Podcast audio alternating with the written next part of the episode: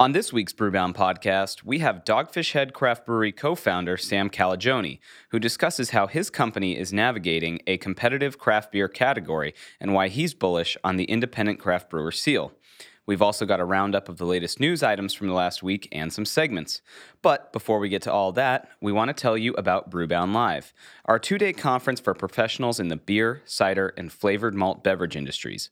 The event is taking place at the Loews Hotel on November 27th and 28th in Santa Monica, California, and it will bring together a diverse group of thought leaders and entrepreneurs, including last week's podcast guest, Lynn Weaver, Brooklyn Brewery CEO Eric Ottaway, Melvin Brewing co founder Jeremy Tofte, and so many others to discuss trends, challenges, and the future of the brewing industry. In addition to learning from the founders and leaders of breweries large and small, Brewbound Live will also feature discussions with cannabis entrepreneurs, the latest trends from the independent retail channel, consumer insights from Nielsen, and the findings of a $200,000 C Store research project conducted by Anheuser-Busch. Brewbound Live is also a great opportunity to engage with fellow industry professionals who are interested in sharing ideas and discussing ways to move the category forward. We'll have a variety of networking opportunities throughout the two day event, so plan to come to Santa Monica for a few days so you can take full advantage of the program we've put together. We hope you can join us in November, and to register for the event, please visit brewboundlive.com. That's brewboundlive.com. Okay, let's go.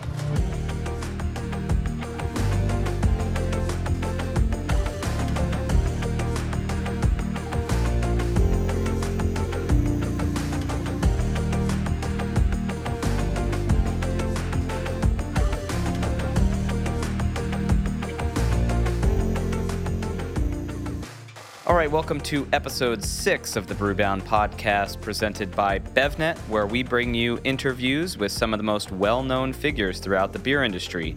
Today is Thursday, October 18th, and my name is Chris Furnari, the editor of Brewbound. I'm joined by my co host, fellow Brewbound editor Justin Kendall. What's up? Uh, not much. I'm full steam ahead on planning for Brewbound Live and getting prepped. Really looking forward to getting out to Santa Monica next month and spending some time talking about the future of the beer industry with a couple hundred of our closest friends. I must say, though, you know, this is where we usually do the news. And uh, last week's, other than last week's CBA news, uh, it's been relatively quiet, wouldn't you say? It's been very quiet. I think a lot of companies are in that annual business planning mode right now. They're getting ready for 2019. And so it's been a little slow yeah, but I mean, our jobs don't end if uh, if the news is slow. So there have been a few noteworthy items since our listeners last tuned in. Why don't you catch us up? Yeah, we unfortunately learned the sad news this week that Bill Coors, the former chairman of the Adolph Coors Company, died Saturday at the age of 102. Coors was the grandson of Coors Brewing Company founder Adolph Coors, and he had a 65 year career with the Golden, Colorado Beer Company. He's actually credited with creating the recyclable aluminum can for beer and soft drinks. Yeah, and something else that we should mention about Bill Coors is that he was very interested in the quality of barley that is used in beer. Um, he purchased a farm in 1949 to begin experimenting with different types of barley, and he also worked to establish close relationships with barley farmers during his active years uh, with Coors. And innovation in barley production is especially paramount right now. There was a new study uh, that was released from climate researchers in the United States, China, and Britain that suggests climate change will severely impact barley production. Uh, increasing heat waves and droughts could lead to a loss of as much as 20% of the United States beer supply and increased prices, uh, according to the researchers. So, if ever there was a time to, I guess, consider riding your bike to work an extra day a week or finding other ways to reduce your own carbon footprint, now's the time. Do it for the beer. Yeah. Well, potential future barley shortages notwithstanding, Pittsburgh, Pennsylvania's Rivertowne Brewing has a new owner. Mount Pleasant, Pennsylvania's Helltown Brewing placed the winning bid in a bankruptcy auction for the brewery and export, as well as Rivertowne's Verona and Monroeville locations for a $2.1 million bid. Wow. Yeah. And finally, one closing and one pivot to mention. Four String Brewing Company in Columbus, Ohio has closed. And in Chicago, Burnt City Brewing will close its existing production brewery and brew pub next year. Burnt City is scaling down as it moves its operations to a new facility in a growing brewery district in the Windy City. This has been an ongoing story this year. We've written dozens of times about brewery closures, shifting strategies, and the continued impact that slower growth within craft is having on businesses within the space. Brewers Association chief economist Bart Watson has said that as many as 300 breweries could close this year. And this is a storyline we will continue to watch over the coming months. Indeed. And uh, the brewery closure issue was one of the topics that we touched on uh, with our featured guest this week, Dogfish Head Craft Brewery co founder and CEO, Sam Calagione. I was fortunate enough to catch up with Sam at his company's annual distributor meeting in Baltimore last month, and we talked a bit about how breweries can avoid taking on too much debt to grow their operations, uh, which has led to some distressed situations around the country. Uh, during our conversation, we also talk about the benefits of remaining a small taproom focused brewery in today's competitive marketplace, how Dogfish Head has financed its own expansion in recent years, and how his company is quote unquote navigating the noise as uh, 7,000 breweries all compete for mind share. He also touches on why uh, he and Dogfish Head are so bullish on the Brewers Association's independent craft brewer seal. So, without further ado, here's Sam Calagione.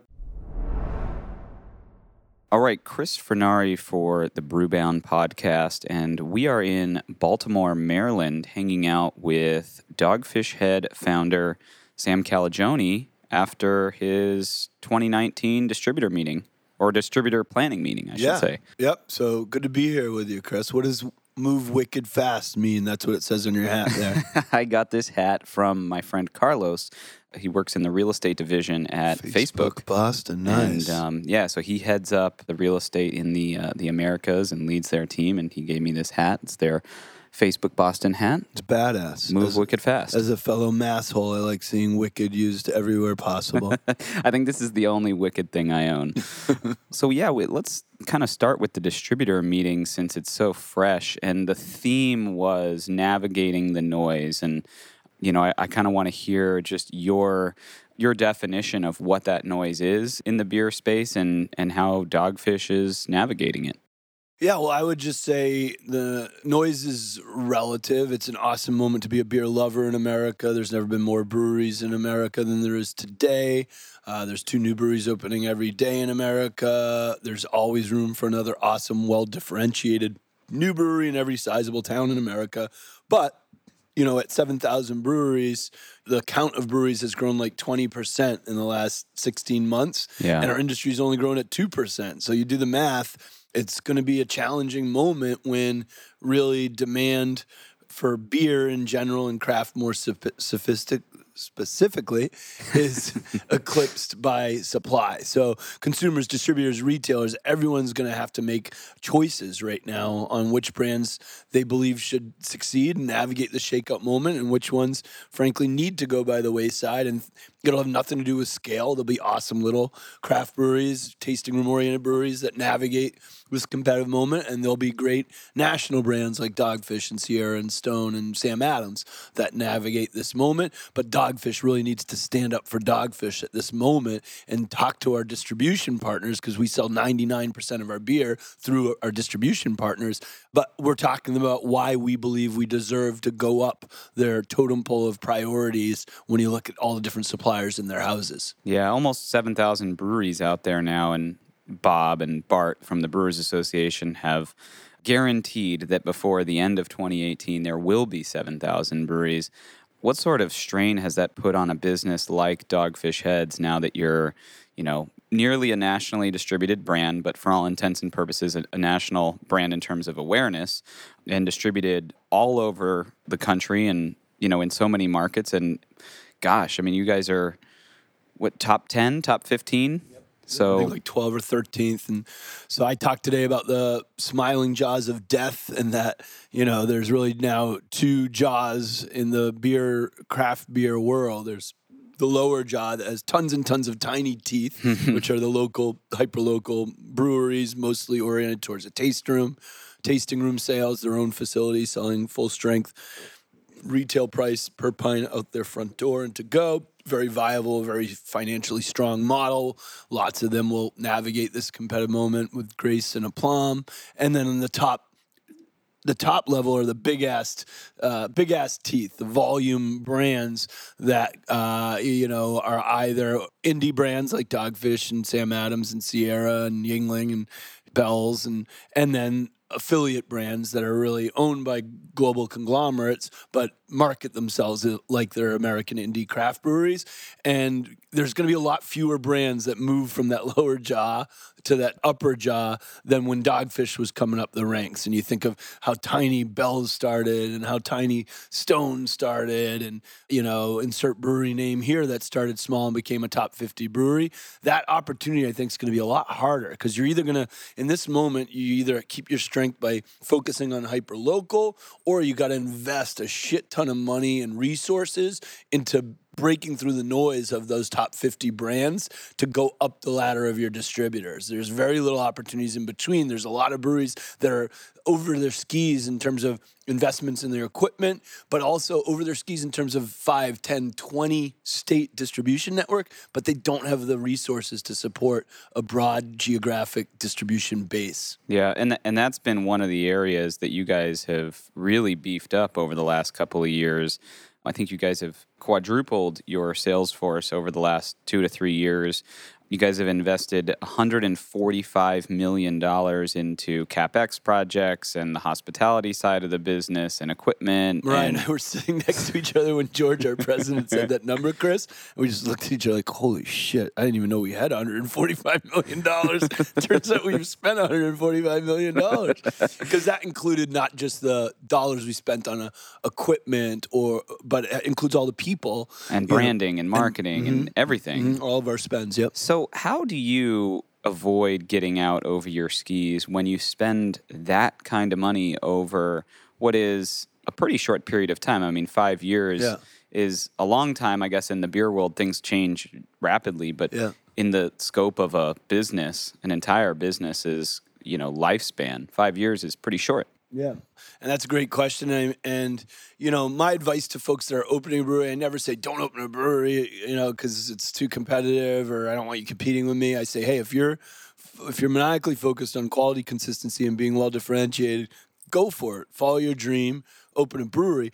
But I also, in the next sentence, say, when you write that business plan, try and figure out not how big you can open and be financially viable. Try and figure out how small you can open and be financially viable so you don't go out over your skis and too much debt and and then you're making desperate decisions and I my heart goes out to great people like at Green Flash or or Smuttynose that probably built distribution and far away from their home markets and then when shit got competitive it's hard to keep your brand viable and top of mind with distributors, retailers, and consumers far away from your market if you haven't built a brand with great consumer awareness and excitement nationally. Yeah. So going in concentric circles from your little brewery and growing methodically is is really critical. And so for Dogfish, we also saw Mariah and I said, okay, this is going to be a shitstorm of competitive moment. We can either press the discount button and try to get through this by focus on top line growth and force our distributors to do more of our sales and marketing initiatives by just saying, hey, we're giving you beer really cheap, you sell it. Or we could double down on our 23 year commitment to being known for innovation and you know, commanding higher prices. But to do that, we're gonna have to invest a shit ton of money in really great people and marketing spends and programs to validate that premium position and go up. So either way, either strategy, you're spending a shit ton of your operating profit to navigate the competitive moment. You either spend that OP on by dropping your revenue per barrel and you're making less money because you're selling your beer super cheap, or you spend that OP on great people and programming to sell the story of why your beer deserves to cost more money. And that was the route that we've taken. Yeah. Well, I mean, when you think about a number like 145 million over that five year stretch, I would have to guess that the way that you financed that was incredibly complicated. I mean, not only do you have the private equity transaction with LNK, I'm assuming there's probably a lot of bank debt in there that went into that 145 million as well as the, you know, operating profits that you mentioned. I mean, it seems like a crazy puzzle that you have to find all the right pieces in order to make it work. How does somebody start thinking about putting that puzzle together if they're, you know, thinking about taking that next step in their business? Yeah, I mean that's a great way to look at it. Those three ways that it's expensive to run a brewery, Yeah. and for clarity, you know, LNK's. We've Mariah and I have always had minority investors in our company. My father, her father, my orthodontist, her uncle, and uh, right now Mariah and I, our family owns eighty-five percent of Dogfish, and we have LNK, our minority partner, in for fifteen percent, and they're a, a private equity group that's known for taking minority positions in companies and not trying to demand a pathway to control. That's the quiet reality of how a lot of these deals work. But just come in for you know five, six, seven years to give their resources and their experience. And L and K has been known for helping high end brands from Calvin Klein, Levi's, Ariat Boots, Niman's Ranch. So they came in and been really helpful to us on getting our focus on the right metrics and come to market strategies, top to top meetings with chains across the country. Very, very effective. But then you look at the other components, and they'll and we've done great with them. But the plan is for they'll exit within a few years. It's not like they're taking, you know, we want to go towards an IPO or anything like that. We learned from them. They gave us a bunch of money to invest in Dogfish. Mariah and I will, and Dogfish will pay them out with a premium for what they've taught us in the next few years. Your other one was bank debt, and I think the biggest thing small breweries that want to grow fast need to really look at is their debt to equity ratio. So Dogfish operates at about a one debt to equity ratio. Means if we meaning if we stop spending money on capex and new projects, we could pay off all of our bank debt in one year. And so we're not out over our skis with with bank debt. Uh, I think we've got less than twenty five million dollars in, in bank debt. So and we can pay that off in about in about a year. And then uh, the other component really is cash flow. And so most of what Dogfish has done to fund that 145 million over the last five years is just invested all of our a giant chunk of our profitability. You know, Mariah and I haven't taken dividends other than to pay, you know, our tax obligations. We don't give ourselves a bonus, even though our company has a great has had, you know, a great bonus program through the years. Mariah and I haven't even increased our salary in the last few years because we know every penny of profit, we got to think hard about where do we spend this to stay strong for ourselves, for our distributor partners, to navigate this competitive moment. Is the debt piece of it like the most crippling for a lot of breweries that are looking at expansion? Because that seems to be the thing that's pushed like like the green flash and the smutty noses over the edge.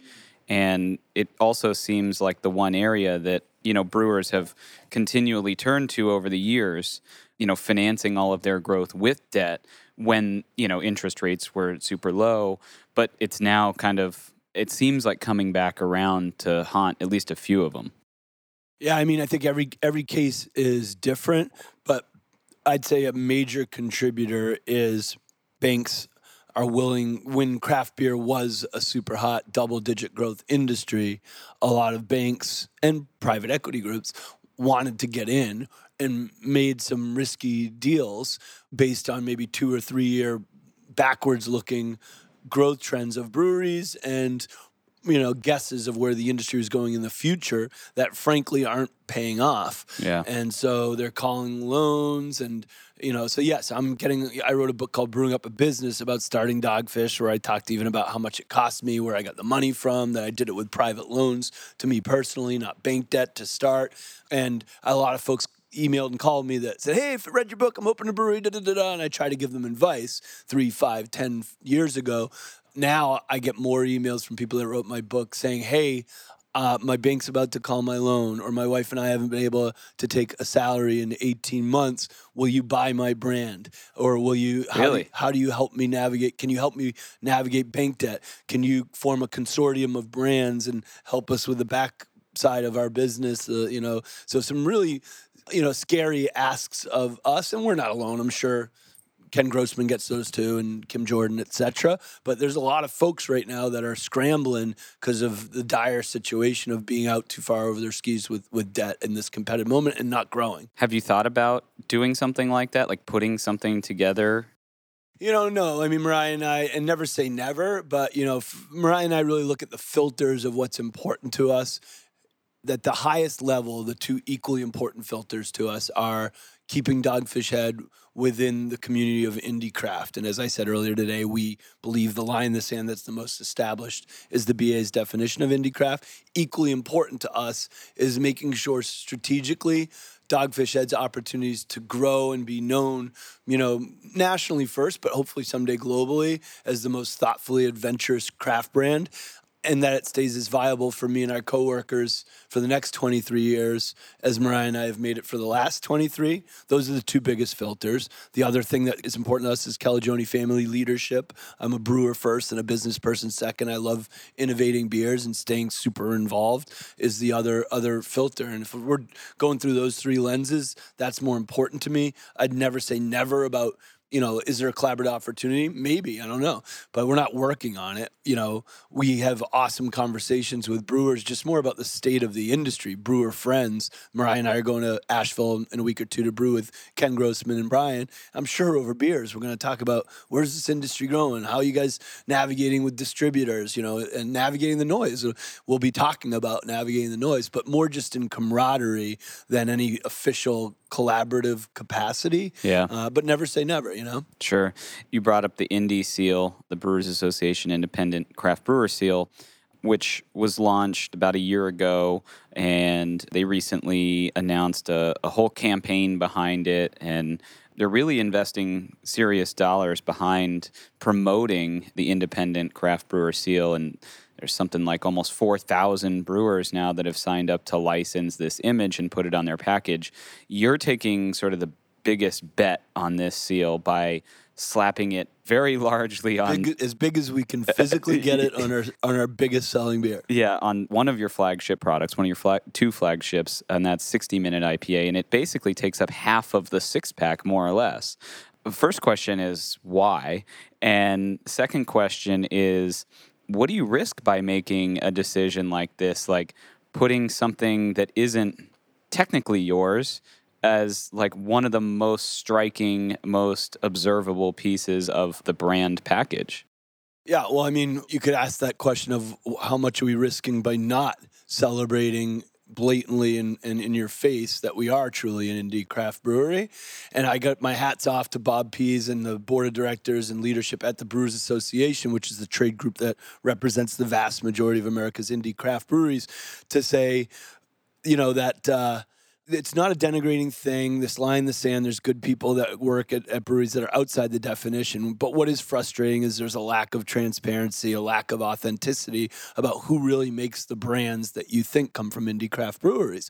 For example, we shared at our distributor summit that even though it was the indie craft breweries from Dogfish to Harpoon to Yards to uh, Stone that to Russian River that brought the excitement of the IPA category. That was pretty much a dead beer. You know, today's millennial beer drinker that's waiting in line for a juicy New England style IPA at Treehouse or other half probably thinks the IPA style has always been ubiquitous and that the center of the craft movement. but as early as 12, 15 years ago, the best selling styles in craft, as defined by IRI, were ambers and pales and seasonals. It was the Indie Craft Breweries America that revived this tired old English beer style and captivated a global beer, you know, imagination. And yet today, because of their strength, the global brewing conglomerates have been able to take that IPA style and start dominating the US retail environment, whether it's Heineken's brand, which is called Lagunitas, or uh, Anheuser-Busch's brand, which is called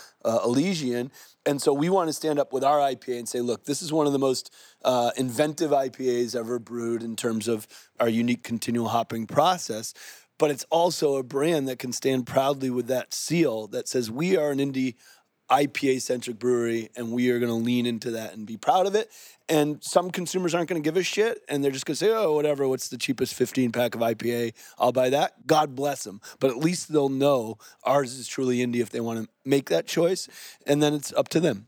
Now, what happens if another company decides to make a similar move? Because you're licensing this image from the Brewers Association, so you don't own it. It's not something you can trademark personally what if somebody else in a green IPA package decides to do the same thing? Like, walk me through what happens then. Then we win. We want this seal to gain traction, not just with Dogfish, but with the consumer. And we're going to need all brewers that can lean into the seal, whether it means making the seal big or just talking about it or putting it on the door of their tasting room and whatever. We want others to embrace it. So we understand by going this big with the seal, some marketing type people would say, oh, well, then that's if it's successful, everyone's going to copy it.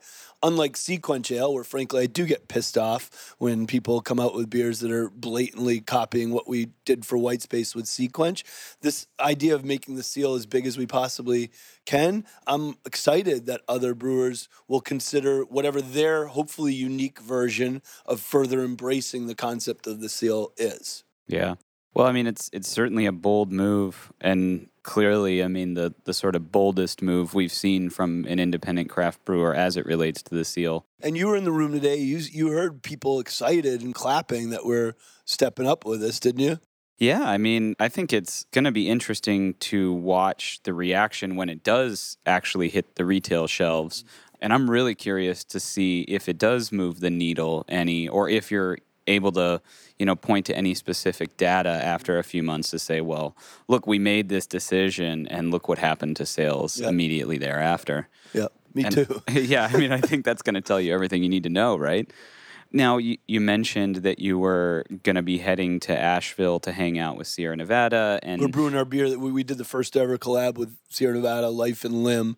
Nice. uh, made with grains from the Grossman family farm and maple syrup from mine and Mariah's farm in Massachusetts. So we've gotten a lot of folks saying, bring that back. The way folks have said, bring back 75 minute or bring back American Beauty. So we're bringing back Life and Limb with Sierra Nevada. And you mentioned being able to sit down with a guy like Ken Grossman and talk to him about, you know, where this industry is headed and just how they plan on moving forward and, and they're a company that's particularly challenged and they have been over the last couple years. The only two years in their history where you know sales actually declined. And it's tough out there. I mean the top amongst the top 50 brewers half of them over the last two years were either in decline or flat. It's really challenging for a large regional craft brewer and you talked about the jaws of death. So as you start to peer into kind of your crystal ball knowing what we know about the last couple of years, what's happening currently, where do you see things shaking out in terms of brewery closures, where regionals fare? I mean, where is all of this headed? Yeah, well, first of all, you know, Sierra Nevada, uh, you know, I think of both Sierra Nevada and Sam Adams, you know, Boston beer, I should say. Some truisms from the 80s would be never put baby in a corner. and another truism of the 80s would be never count Jim Koch or Ken Grossman out. Are you are you Patrick Swayze in this scenario? I can't tell where I'm going with that. Other than to say Ken Grossman and has a great team around him, Joe Whitney, Brian. I got great respect for those guys. They've done an awesome job with Hazy Little Thing this year. Jim Koch, I know he's had challenges in the beer industry. I know overall his portfolio is doing great this year. Those brands have great leadership and they're going to navigate this moment. One year's trends you know, I don't think make a, a brand, especially one of those sizable ones that have power of distribution. Yeah. They're going to be all right. They might have a, a down year. That doesn't mean that long term their, their brands are in flux. But you heard Bob P say there, he admits it. There's going to be a lot more closings. But I think we as an industry, and you guys, I'm pointing to you as the media, uh, need to keep our eye on how's the overall growth trajectory of indie craft. There's no doubt that as we watch that overall growth of indie craft, there's going to be more churn to talk about. Ooh, look at this brewery went out of business. Look at that brewery went out of business. I also don't doubt that the room full of MBAs at ABI will be in there taking plays off the shelf from the late 90s when they they came after craft and said, "Oh, look at these these little breweries have bad consistency. They're going out of business. It's the death of of craft." They're probably going to fan that flame, I'm guessing, when when there's more announcements of of closings. But if we all keep our eyes on the health of the overall trajectory, not the opening and closing rates or ratios, I think we'll see that craft is viable and strong for years to come. What scares you the most about the future? Oh, what scares me most about the future in the If it's not op- business, if it's not closings Yeah. and and you're still pretty bullish on the Honestly, Chris, overall it's just the commodification of craft. It's Yeah. craft being something where people are like, oh, beer, that's something I'll never pay more than a buck a bottle for. Now that you can get fifteen dollar fifteen pack, that that scares me the most. When that same consumer's not saying, tequila is something I'll, I'll, only spend X dollars an ounce on. A beautiful minerally Pinot Gris, something I'll only spend this much per ounce on. But unfortunately, there's a lot of attention on this lower priced craft right now that I think it's got a place in the marketplace, but if it dominates too much, the whole three tier world is going to be is going to be in trouble.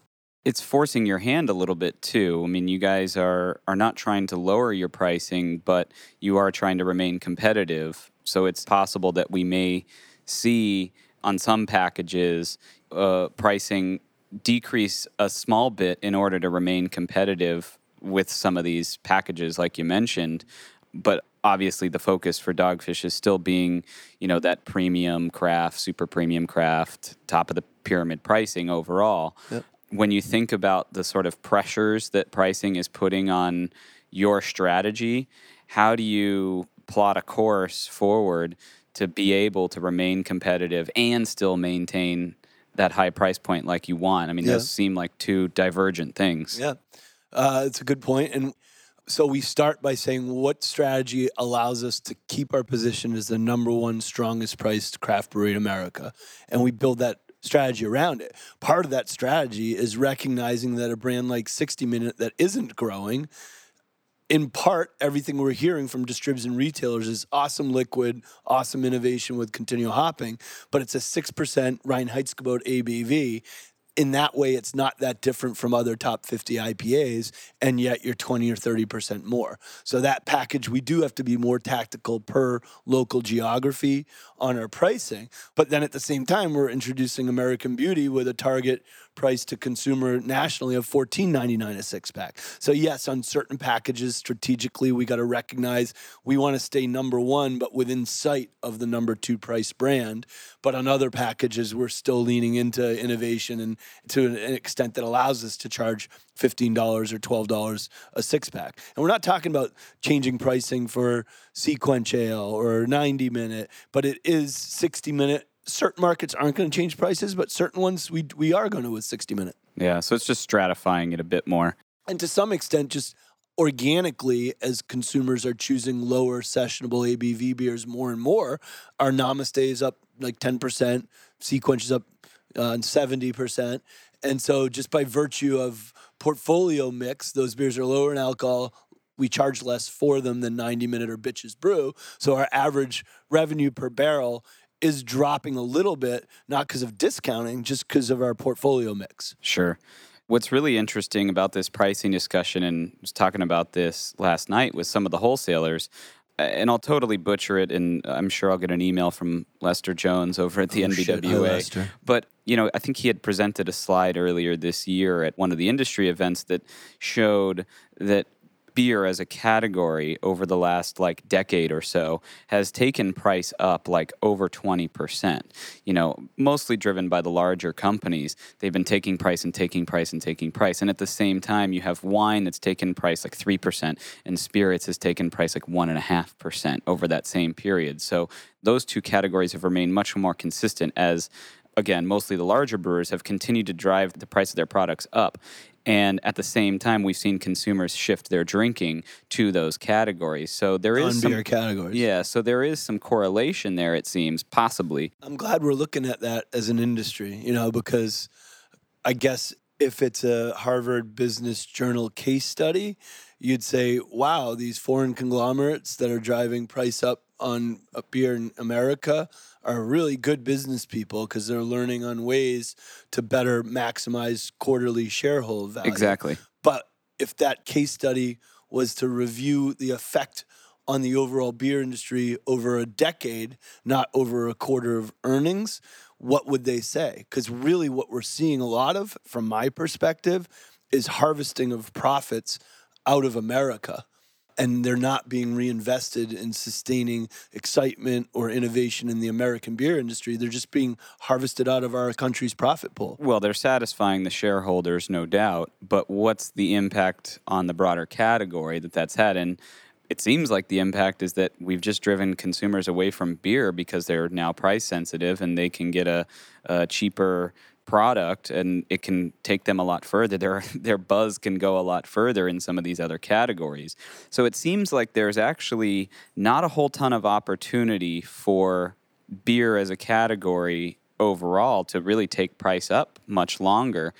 How much pressure will that put on a brand like Dogfish that is so committed to having these higher priced packages, being that brand that drives the basket ring up for retailers? I mean, when you think about that decade that we've just gone through, how do you as a brand continue to be at the top of the pyramid when there's fewer and fewer opportunities to keep taking price? You know, I'd want to say I think there's a distinction between a global brewery that's raising price on what's supposed to be the most consumer price friendly style of beer, light lager. Absolutely. And they're taking price up aggressively on the cheapest style of beer, which to your point, I think is driving some people away from beer. I think that's fairly distinct from a brewery with true, valid, consumer understandable innovations, whether it's SeaQuench Ale, Life and Limb, American Beauty, that we show on the silhouette of the package. Not only does this beer have water, yeast, hops, and barley, but it has this beautiful honey and this granola in it. Things that consumers say, yeah, it's a 30 or 40% premium, but wow, there's a lot more ingredients and cost that's going into it. So I think it's, I perceive it as still a good value at that point. Yeah. So I think Dogfish just has to be more thoughtful about innovating at different price points now than we were 10 years ago when we could just always innovate on the high end and just keep growing, you know, barely keep up with demand.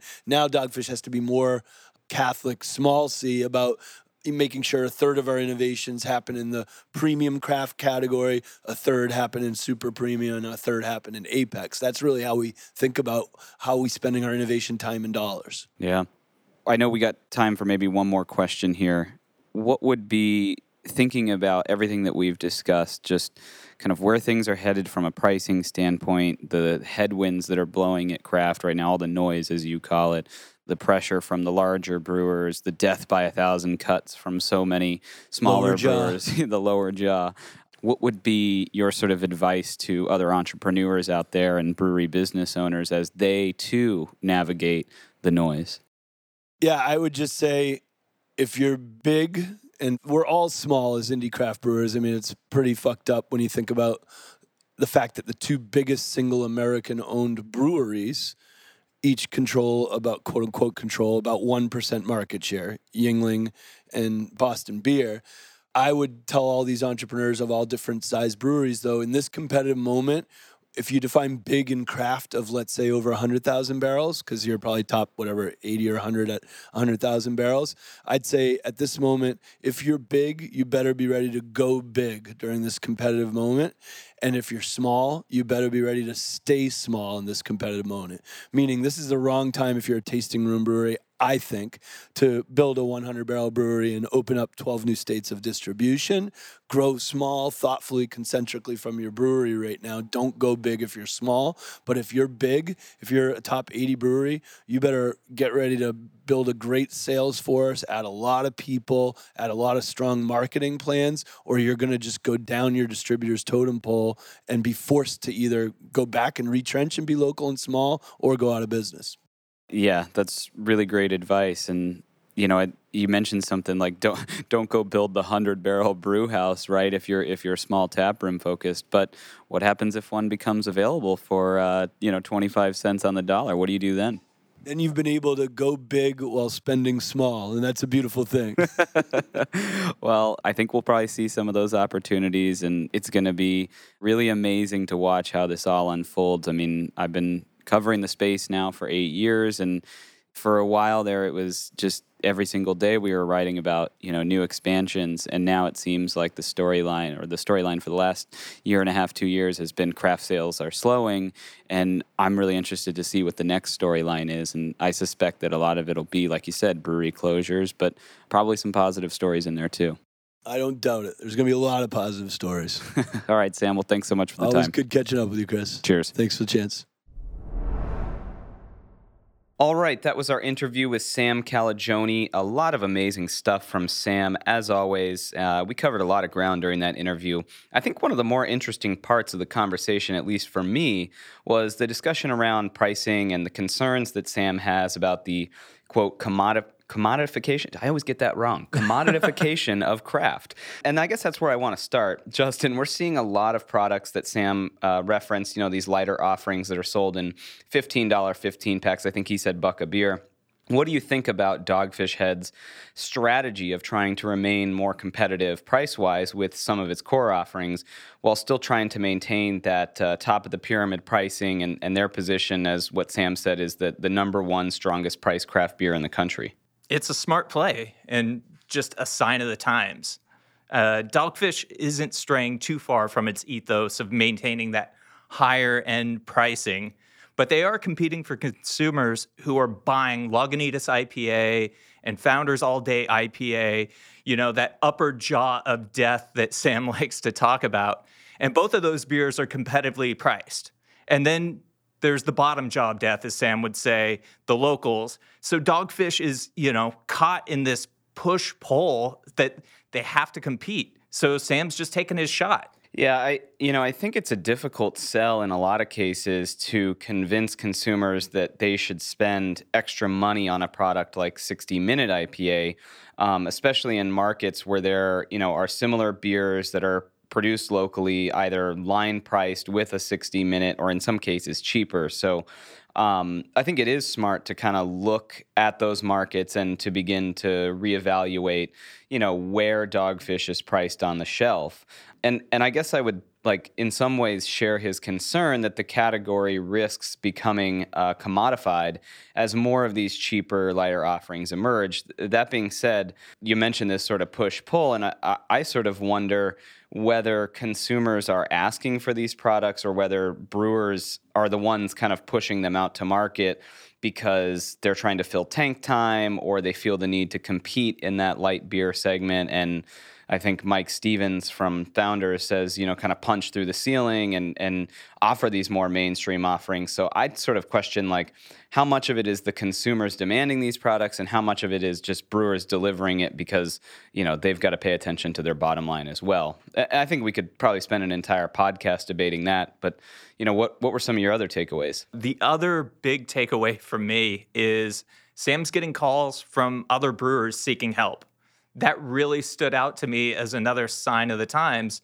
I mean, can you imagine someone blowing up Sam Calagione and saying, hey, can you buy my brewery? Or can you form a collective to sort of help us survive? Yeah, I mean, I guess it's not that surprising to learn that, you know, people are calling him to maybe ask for advice.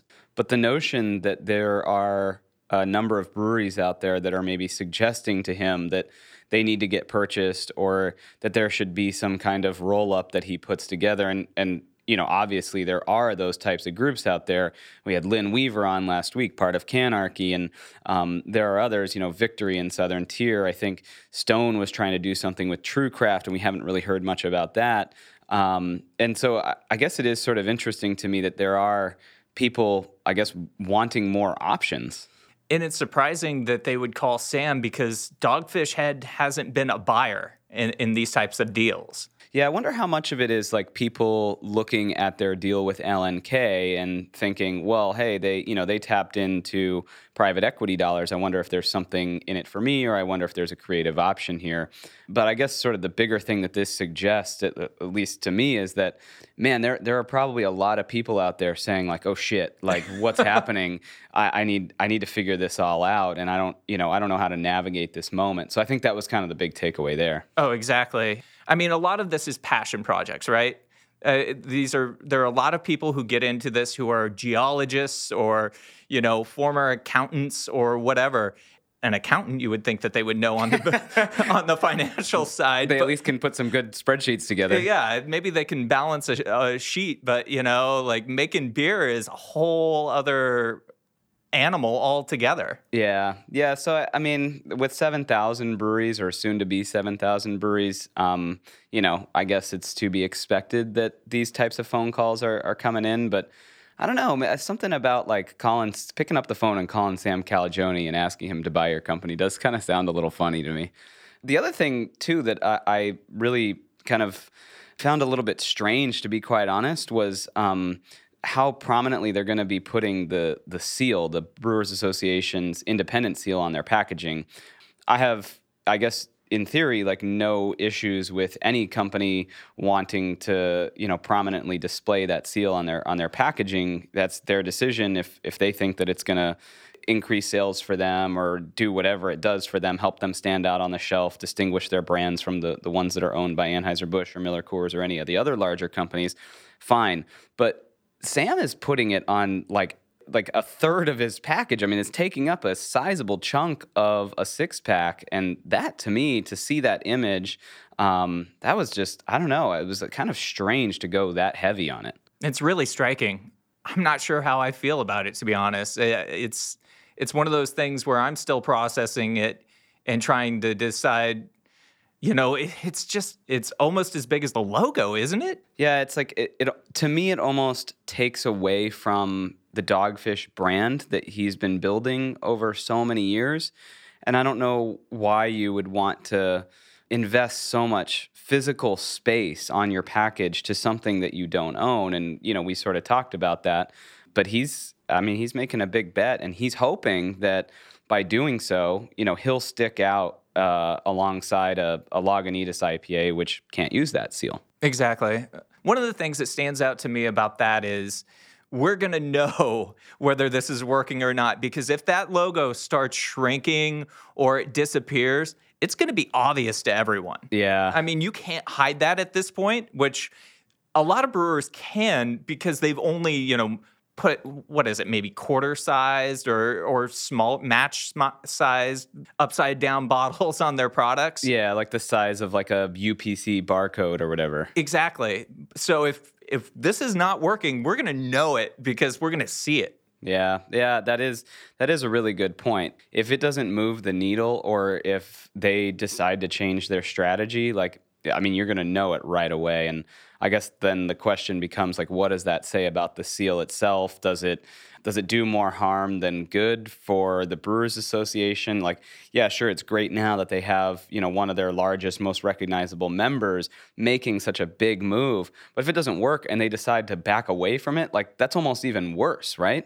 Yeah, I, think that's the, that's the whole point there, right? Yeah. I mean, but it, what a coup it is for the Brewers Association to get someone like Dogfish Head to put it on so prominently.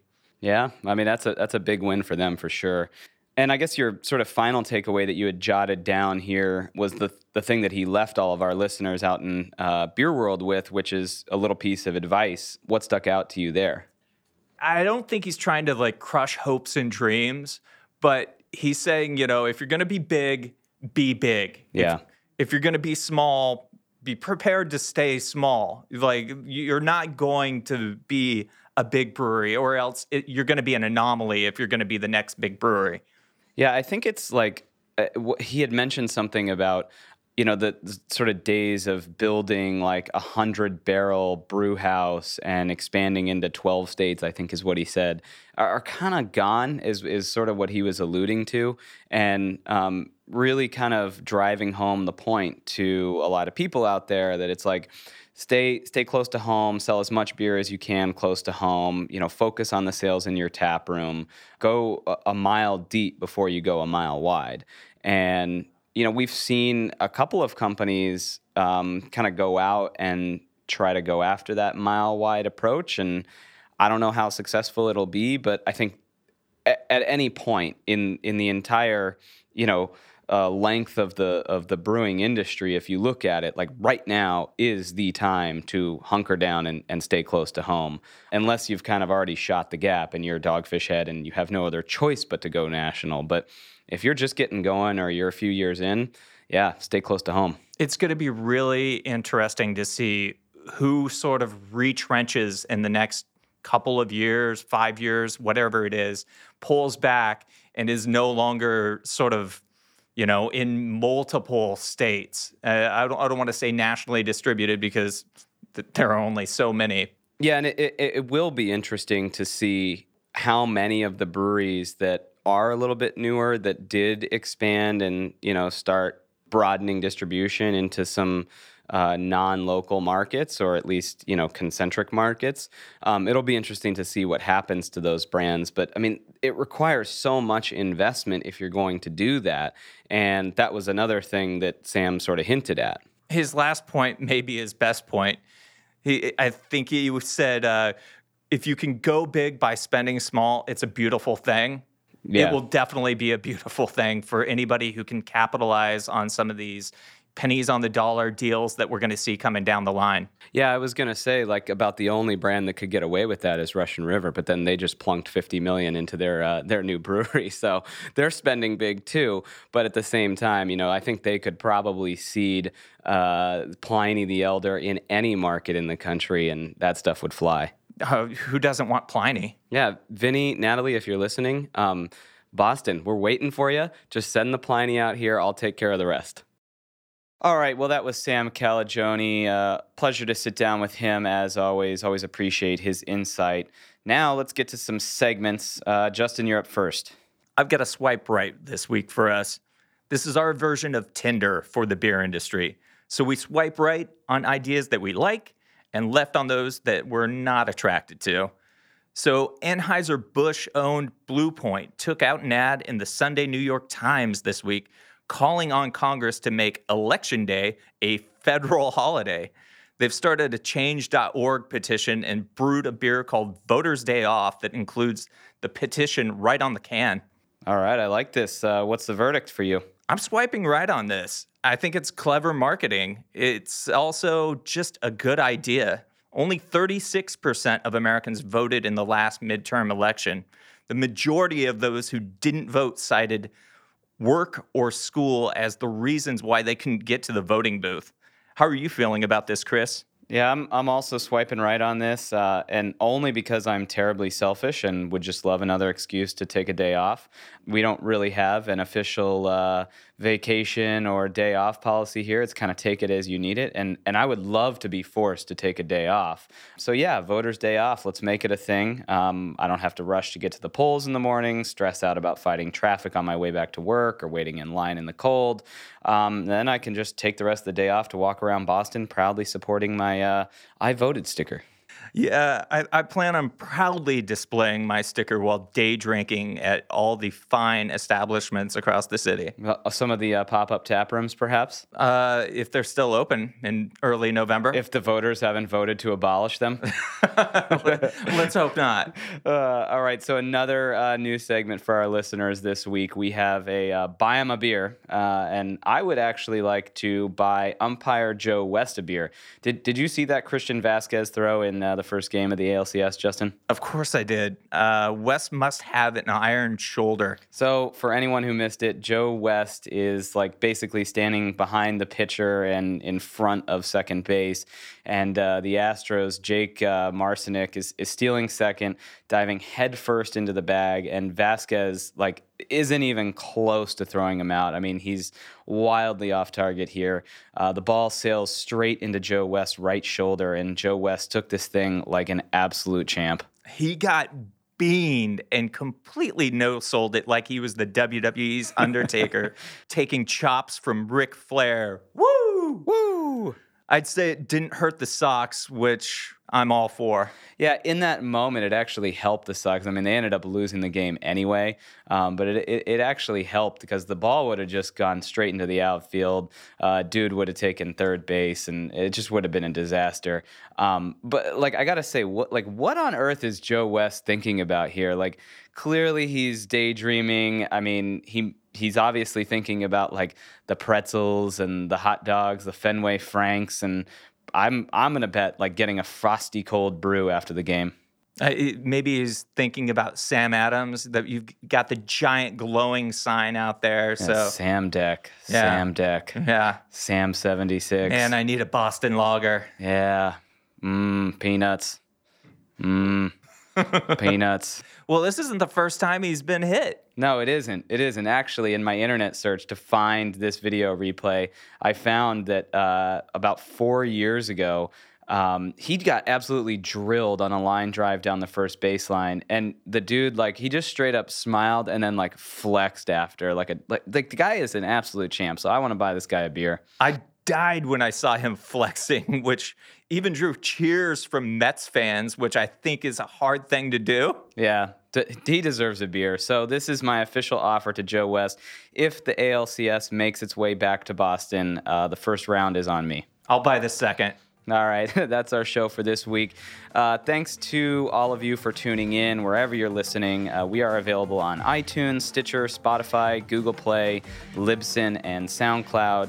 If you enjoy what we're doing, please leave us a rating and a review. Share the pod with your friends. And as always, thank you to our audio team, Josh and Joe, our guest, Sam Calagione, and everyone out there in Beer World. Catch us next week for episode 7, which features an interview with Hops and Grain founder Josh Hare. Until then, cheers. Cheers.